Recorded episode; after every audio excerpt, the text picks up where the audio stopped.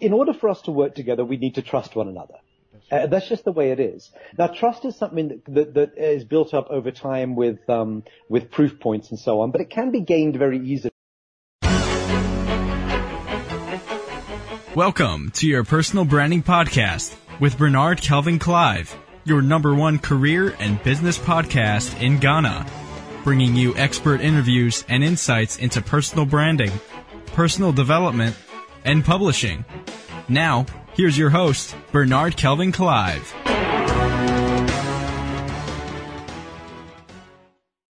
All right, welcome to another edition of your personal branding podcast, and I'm excited and particular about this episode to have a renowned international leadership company culture expert, Colin James Brown. Colin, welcome to the podcast show. Thank you, Bernard. It's a pleasure to be here. It is a pleasure I treasure. Me too. Colin, I just gave what they call briefing through of who Colin is. We want the world to really know who Colin James Brown. So Bernard, I'm, I'm a I'm a I'm a business guy with a with an itch that I can't stop scratching. I guess I, I um I, a number of years ago. I mean, I've started I've started businesses um, off and on uh, over the last well, crikey, it's been 24 years, I think, since I uh, since the, since I, I, left formal employment. So um, in my very early 20s. So, um, and, and along the way, of course, you know, you, you've got a sense as a business person of how to, um, how to develop a product and how to market that product. You can get very excited about it. Um, and along the way, you learn a little bit about selling and you learn a bit about, uh, uh, how to manage the numbers, how to manage the money and so on. But the one thing that's always seems to be lacking, and, and this I, I observe across the board with businesses, is how to manage people mm. and how to get the best out of them, how to create great teams. If we, if we understand that, that human beings are contractually obligated to come to work and perform certain tasks, but they're not contractually obligated to do so with a great attitude. That's just something we hope they'll bring. And if we understand that, then, then we must we must observe that there's, there's, there there are more things that we need to do, or things that we, we perhaps should be learning um, about how to get the most out of them. And in particular, I started a company in 2006 called Sales Guru, um, which is which is a going concern still. It's no longer mine, but it's a great it's a great business here in South Africa. Uh, and um, a, a, few years into that, having done really great work, punching way above our weight, we hired a human being who made a very substantial negative change to the company. And the thing that wasn't, the thing that really worried me about it, the thing that, that, that struck me as, as the most absurd was this wasn't a leadership person. It was somebody we hired that just as an employee. They, they were there to do a particular job. Um, and, but the impact of that one human being that was badly chosen was immense. And, and we had, we had all sorts of, I mean, the company devolved into, into politics and into cliques and into rumors and all sorts of things, things that had never been there before. Now, the thing that struck me, and this is really why I got onto this particular track about organizational culture and leadership and employee engagement, was that in hiring this person, we didn't do anything different to how we'd hired all the people we'd ever hired. And so it occurred to me that we maybe we just got lucky up until that point, because we really had a good team of people. Mm. And maybe we just got lucky. And it struck me that as the leader, it's not appropriate to simply blame the employee since I'm the one who hired her. You know, at the end of the day, I made a choice. And having made that choice, if I didn't learn what I had done that, that, that had enabled me to make such a bad decision, then I wasn't, you know, I couldn't prevent myself from making that decision again in the future.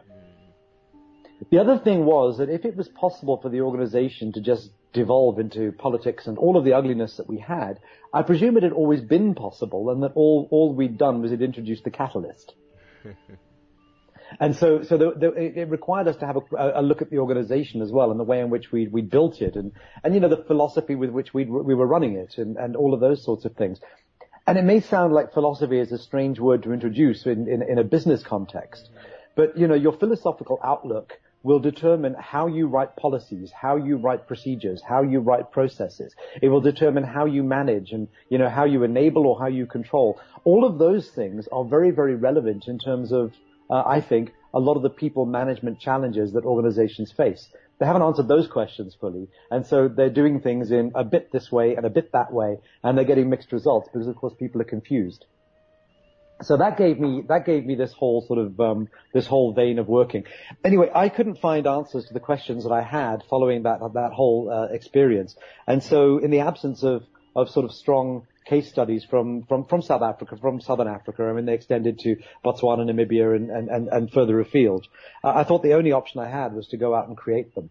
Um, so I, I, just started interviewing CEOs. I, I phoned them up and I said, look, you know, especially people who'd founded businesses that were now very successful. And I said, look, you know, this is the situation. This is what I'm interested in.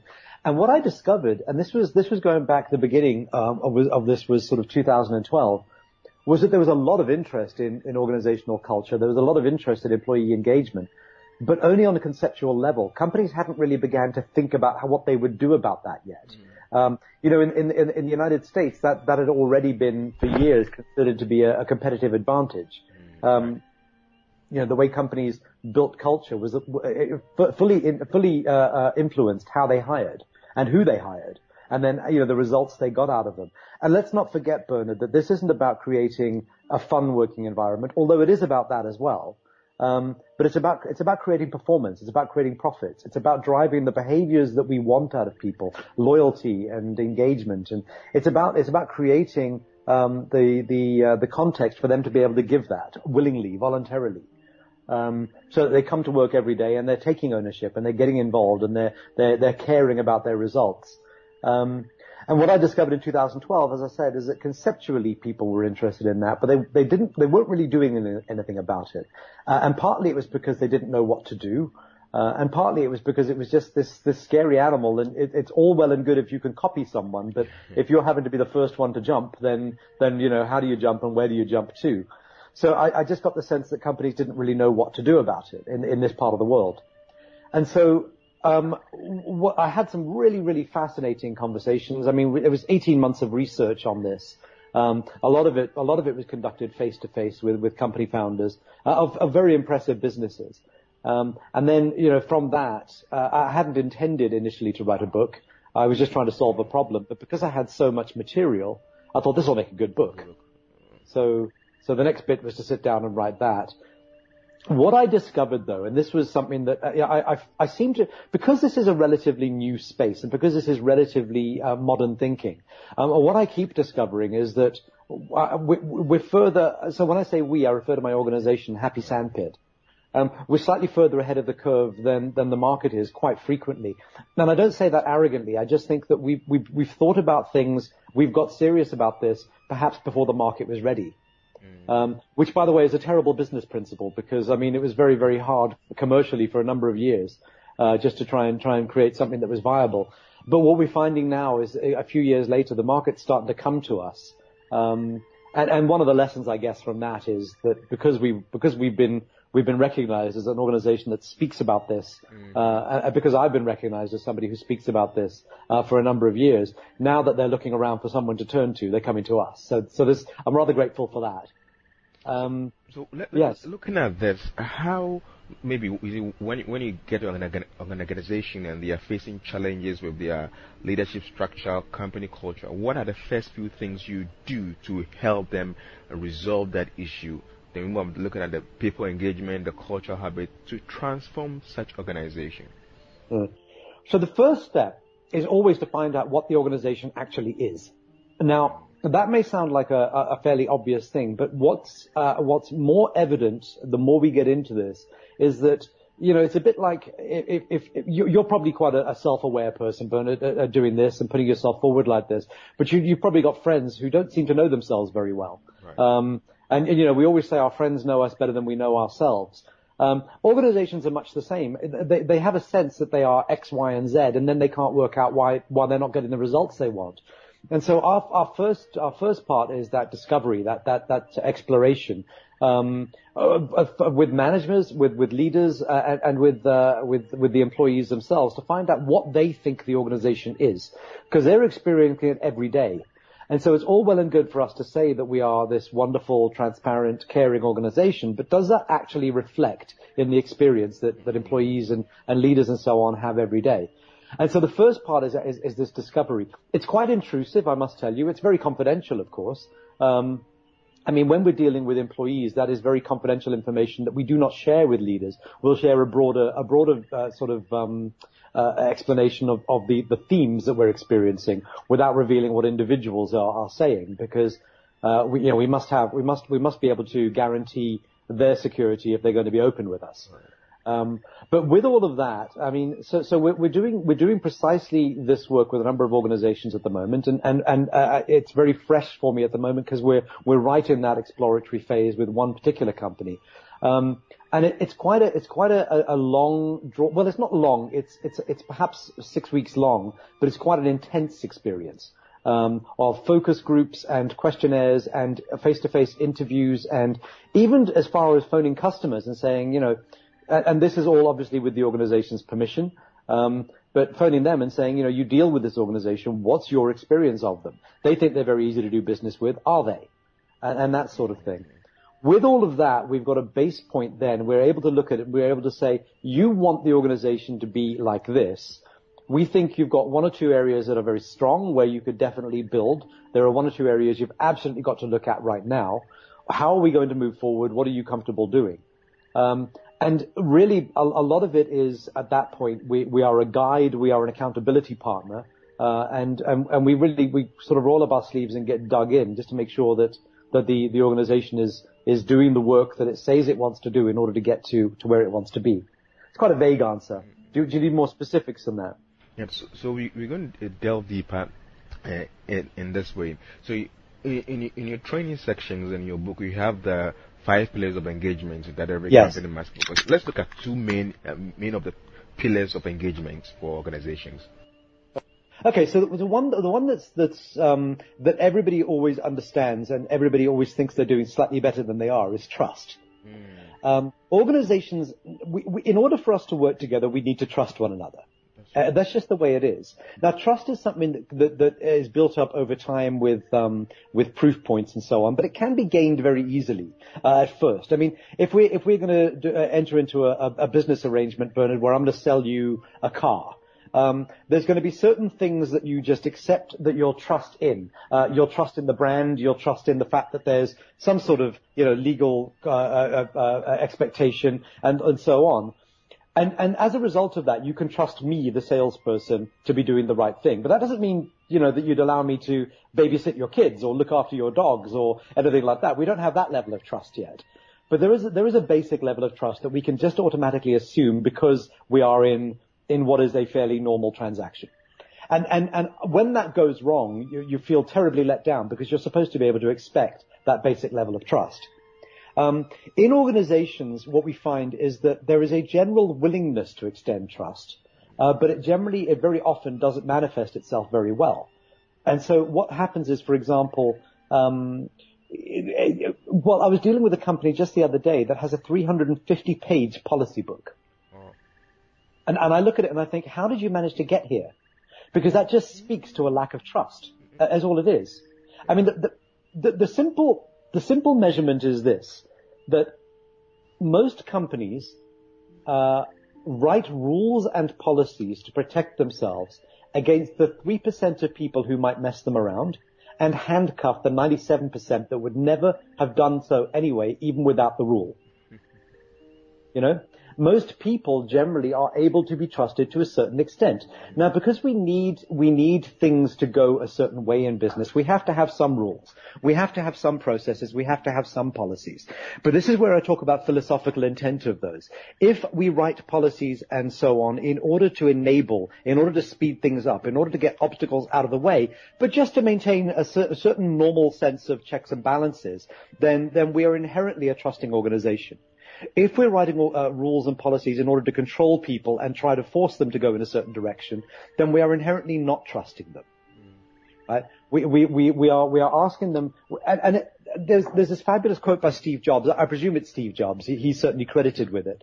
But it says, we don't, we don't make, think it makes any sense to hire smart people and then tell them what to do. We, hi, we hire smart people so they can tell us what to do. Right right? So human beings generally have quite good brains. We, I trust that you've hired somebody because you believe in them. If you haven't, you need to work out why you hired them in the first place. Um, I trust that you, you've hired them because you think you can trust them. If you don't feel you can trust them, same thing applies. Why did you hire them? So if that's the case, why are we trying to limit the way in which they think? Why are we trying to limit the, uh, their ability to bring their own human intelligence to, to bear on the organization? Um, organizations that do a better job of that. So, so here's, here's a classic example. The Ritz-Carlton chain of hotels. Um, it's all over the world. It's, it's, it's an ultra luxury hotel chain. Um, and they are renowned for great customer service, at just exceptional levels of customer service.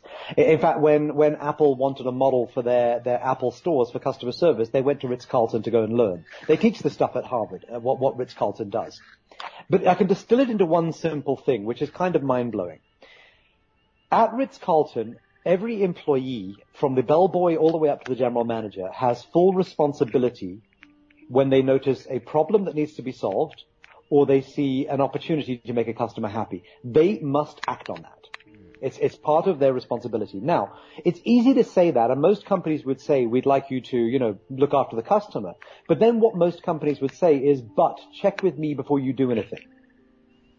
Ritz-Carlton takes the opposite approach. What they say is, it's your responsibility and you may spend up to $2,000 uh, every time you see a problem or an opportunity. That's not, that's not per year or per month or per week or per day. It's per customer. Now, amazing, right? Now, let me unpack this a little bit because it's not quite as crazy as it sounds. It's actually very, very logical. Um, so, so you have a, um, a, a, a, a, guy comes to the front desk, a businessman, he's staying at the hotel, and he says, look, I've got a really important business meeting in 45 minutes. I've been waiting for my suit to be re- returned from the dry cleaners. It hasn't turned up. What am I going to do? The Ritz-Carlton employee phones, this actually happened, they phone the, the front, the, the dry cleaner, they say, is there any chance? The dry cleaner says, sorry, no, we've got a backlog. So the Ritz-Carlton employee says to the, the guest, come with me, let's go and buy you a suit. Oh. Now, it's fabulous customer service, right? Mm-hmm. right? It's incredible customer service. And the first the manager knows about it is when they receive the bill. The employee doesn't have to check with anybody, they may make that decision. But with great trust comes great responsibility. Right. In other words, when we, we, we could write the policy to say, but you must do this and you must do that and you must do the other. But they also have adopted, and they might have a different, totally different view of this, a totally different number for this, but they've adopted the point of view that we've hired people we can trust. We are probably safe with 97% of these people that they'll do the right thing. The 3% of people that we might be a bit wrong about, well, we might have to have a conversation now and then. We might have to say, look, you know, that was great customer service, but did you have to rent a helicopter or something? but, but for the most part, the average spend per Ritz-Carlton employee per month is $50. Wow. So they're not spending that money. What they're doing is they are extending great levels of customer service safe in the knowledge that if they can't fulfill on this, they've still got a backup plan. And then what Ritz-Carlton does is it hires people who are absolutely obsessed with customer service. And, and, and that's a particular type of person, Bernard. People with, with great hospitality in their soul. You may have it. I don't really have that. I'd be a particularly poor Ritz-Carlton employee. I'm a nice guy. I care about service, but I don't live it. Like it's not, for some people, they just rather make you a cup of tea than, than have one made for them. You know, some people are just comfortable. They just, they just live to serve. And if you take that kind of person and then you say to them, and I'm going to enable you to fulfill your best nature, they pretty much always will. Mm-hmm. So by finding, finding people who really want to serve and then enabling them to serve, they create great customer service. And by trusting that they will do the right thing, within guidelines, of course. It's not a free-for-all, but within guidelines, they get that great customer service they want. They get employees who are motivated to, to deliver customer service because they know they can. They know they've got the support of management. And then off they go. And the whole thing just works. But if you hired great customer service people and then restricted them, you wouldn't get great customer service. If you hired people who weren't great at customer service necessarily, you wouldn't get, you've got to have both. And, and that, that, that requires an organization that is willing to extend high levels of trust. It's something we have to get comfortable with as companies. Not everybody's going to be comfortable with that at first, and nor should they. But if you can, then you can really start to deliver results. So that's one of the pillars. There, there are five. I'll just name the other four, and then we'll talk about one. Um, well, uh, so there, there, there's a taste for adult conversations, which we'll talk about now. Uh, there's the de-emphasis of hierarchy. Uh, there's respect for the two-way street. That's really about growth and there's uh, an obsession with values, which is which is just one of the most important things any organization can have. But let's talk about let's talk about a taste for adult conversations, because really what I mean by this is is that you know actually let me let me let me back out of this for one second, Bernard, and just tell you about uh, something that will illustrate all of those things in action, and then let's talk about a taste for adult conversations. Yeah, but one of the things that, that, that, that I, I, sort of a five minute or a three minute spiel that I will often sort of bring up just to illustrate the fundamental thinking behind what we do is what I call the myth of work life balance. Mm. So we speak about work life balance as if it's, it's very common in today's language to speak yeah. about work balance. And what we mean by that is because work is so hard and because it takes up so much time and because it can be quite stressful, that we need to try and find balance in other ways. And, and we often think in terms of taking up a hobby or having more holidays or spending more time with the kids or, or, you know, switching the laptop off at weekends or whatever it might be. But, but there seems to be a, a, it seems very obvious to me that that doesn't really achieve a very great deal. When you come into work and work is stressful, it's still stressful no matter what.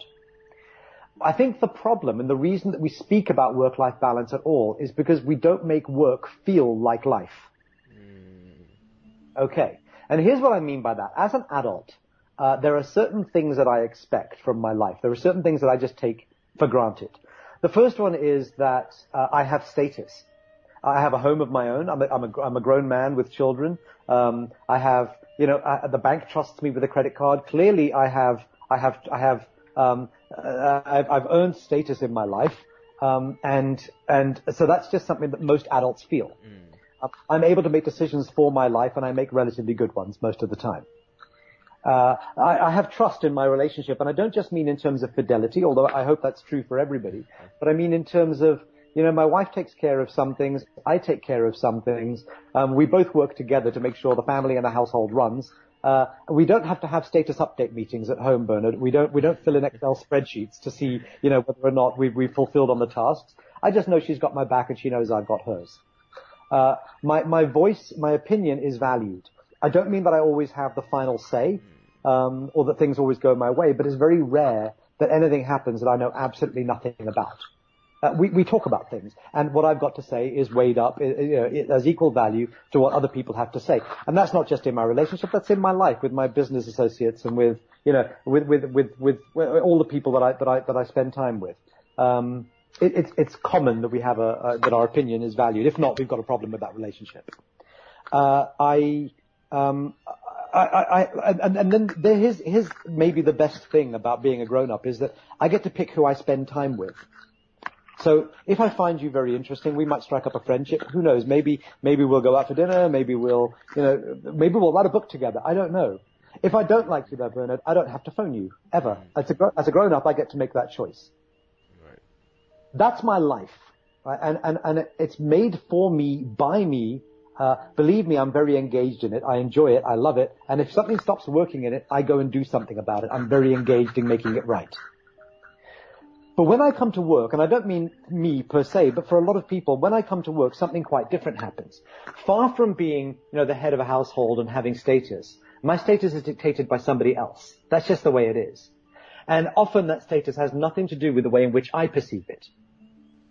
Uh, I'm not trusted, and we've just spoken about that. It's not that you don't trust me. It's just that in the in the will to get rid of all potential errors in the organization or in, in the processes, you're asking me to just follow a set of rules rather than to think. My opinion isn't valued, and again, it's not that you don't care per se. It's just that you don't have a, res- a mechanism for me to get my voice heard. Uh, if I do speak out, I don't know that you're actually listening to. Uh, so, so I tend not to. But if you, if I don't feel trusted to use my human intuitiveness, and I don't feel that I've really got a voice in terms of being able to make suggestions, then you can't ask me to take ownership of anything. Mm. Because I'm not responsible for the outcome by default. And then here's, here's the, the, the, the, final thing about, about, you know, being an employee is that I don't get to pick who I spend time with, somebody else does. And I just have to try and get along with them. And really the objective of organizational culture is to try and overcome all of these things. So what happens is that I come to work and I put on a work hat. I'm not really responsible for the outcomes. I'm not fully engaged in trying to fix them if they don't work. It's just kind of, it's the manager's responsibility and I just do my job. And a lot of organizations have that very problem and it's, it's maybe the biggest problem we face. It's really the reason that I have a business and it's the reason that, um, it's very, I'm very grateful that I'm starting to see are starting to, see more and more organizations starting to realize this and do something about it. So let's go back to that taste for adult conversations, which is the second part there. It's about having my voice heard and being, having my opinion valued. Um, there was a, a very, um, a very clever, very, very uh, good CEO of Hewlett Packard a number of years ago called Lew Platt. And Lew Platt once made the statement that if HP knew what HP knows, it would be three times as profitable. And what he meant by that was there's a huge number of people working for HP. I mean, any organization that has a number of people working for it has a number of brains. Those brains, if you could collect them on, have one big brain, if you could somehow link them all up, the, the, number of solutions to problems that you would have available to you would be vastly enhanced. Because as much as we might you know, we might all be Ghanaian men, or we might be all be South African women, or, or we might be, you know, some of us are old, some of us are young, some of us are divorced, some of us are married, some of us have children, some of us don't, some of us have worked in this, some of us have worked in that, some of us have worked overseas, some of us have gone to university. There's a lot of different uh, points of view, lots of different opinions, lots of different experiences. And organizations that drive higher levels of engagement are ones that are able to, to learn from themselves. Most organizations are quite good at training. They're not that good at learning. The learning comes from the people that we have there, which means what we must aspire to do to be a great organization is to understand what it is we already know.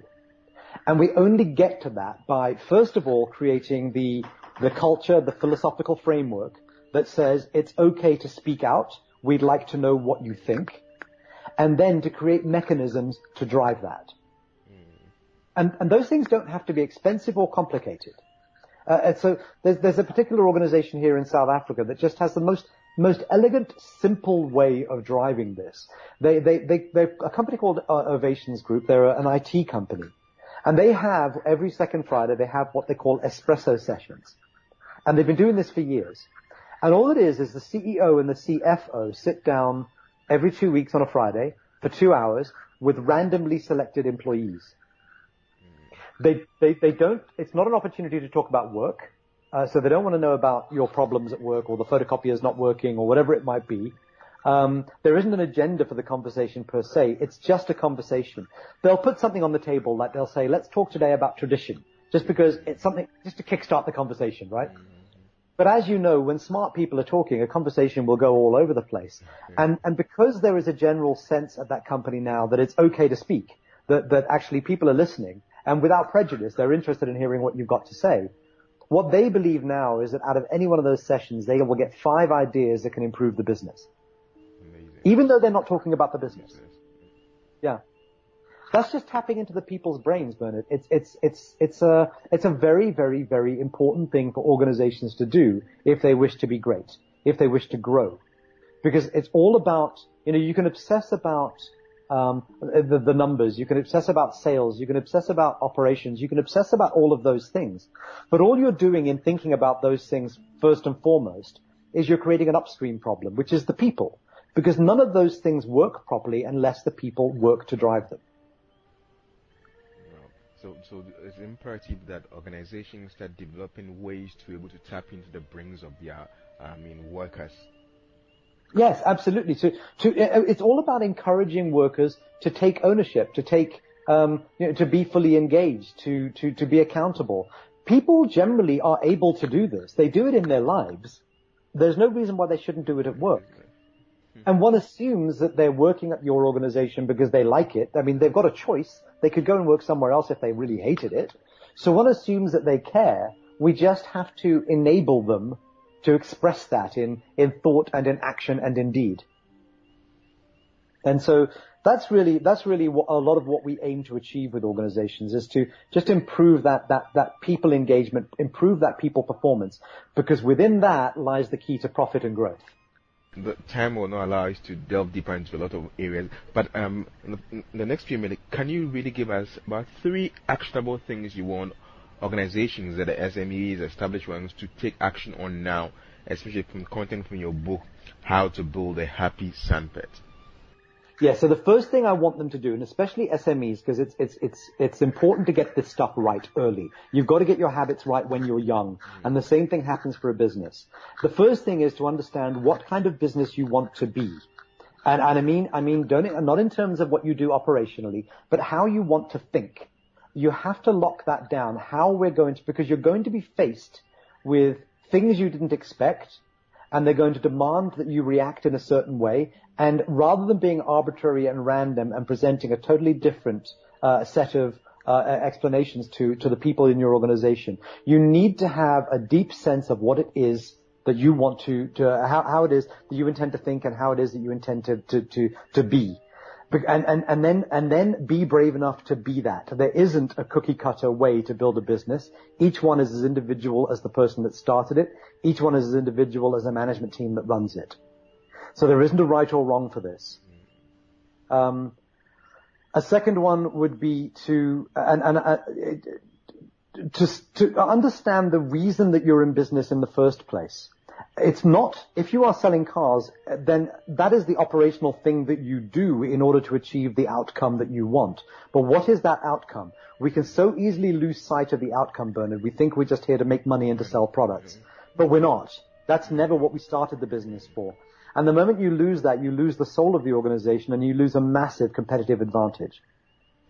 And, and then the third thing is with all of those things in place, and this is really the biggest thing you can do, think, have a clear idea of the kinds of people that you want to work for you. How they think, what they believe, how they act. Uh, you know, think and be very, very clear because your interviewing process really should be probably quite different to what it is. I imagine that right now most organizations, and I'm speaking to all the business owners out there, you're good at finding people who have the skills and experience that you need. But there's a massive difference between people who can do the work and people who actually will. Mm. And your job, and it's the one thing that will save you a million tons of sweat and tears and hard hours and unpleasant conversations. Find out think deeply about the kinds of people you want to work there in terms of how they work together, in terms of how they do teamwork, in terms of how individual and entrepreneurial they are, or rather how, how deeply embedded in working with teams they are. There's going to be a blueprint for this. It's not an exact thing, but you're going to get close. Because the closer you are, the better you'll be able to uncover those things in the interview and you'll be able to make a decision that if you let this person into your company, they'll, they'll fit in well and they'll get along well with the other employees. If they do not, you're going to have to manage them all the time, and I can't work out why you'd ever choose to do that to yourself. All right. So the good news is that we're having Colin James Brown coming to Ghana on the 22nd of April 2017. So if you want to get more of this as an organization, uh, as an individual for your business, bring your stuff around, it's this April 22nd um, of April this year. And you need to just get rich. That the good news is that if you're listening to this podcast wherever you find yourself to be, social media, wherever, just use the code BKC Colin one. That's BKC C O L I N one, and you're gonna get a discount on your ticket because you need to help your organization and your business grow. So just call the numbers or get links from Ego Tickets and just use the code BKC Colin one and get a discount for you and your staff and get to listen to more from the business coach Colin James Brown. Colin, I always ask this on my podcast. What would be your one billion dollar advice to the world? My one billion dollar advice to the world. Have integrity in everything you do. Do what you say, say what you mean, and act on that. Be transparent so you don't have to um, ever sort of uh, try and explain yourself. Clarity is everything clarity, integrity is what you need. All right. One hundred percent. Thank you so much, Colin. Uh, where can one get in touch with you, with your coaching services and your books? How do we connect with you after this? So you can you can uh, email me on Colin C O L I N at happysandpit.com. So happy being happy, as you know, sandpit, the thing that children play in. It's H A P P Y S A N D P I T dot com. And you can email, email me there. I'd love to hear from you. All right. Thank you so much. I'm grateful for all the insights shared. And listeners, if you need more resources and insights, don't forget to connect to Colin James Brown or get a ticket to the program, the Culture Summit that is happening the 22nd of April at the African Regent Hotel. Just visit egotickets.com and search for the Culture Summit. Use the code when you call that BKC Colin one, get a discount for you and your staff. Come and listen to Colin. Get his book to help your business and your organization to grow, become a global brand. I wish you the best, and for any other resources, just shoot me an email at info at bkc.name. The best is yours.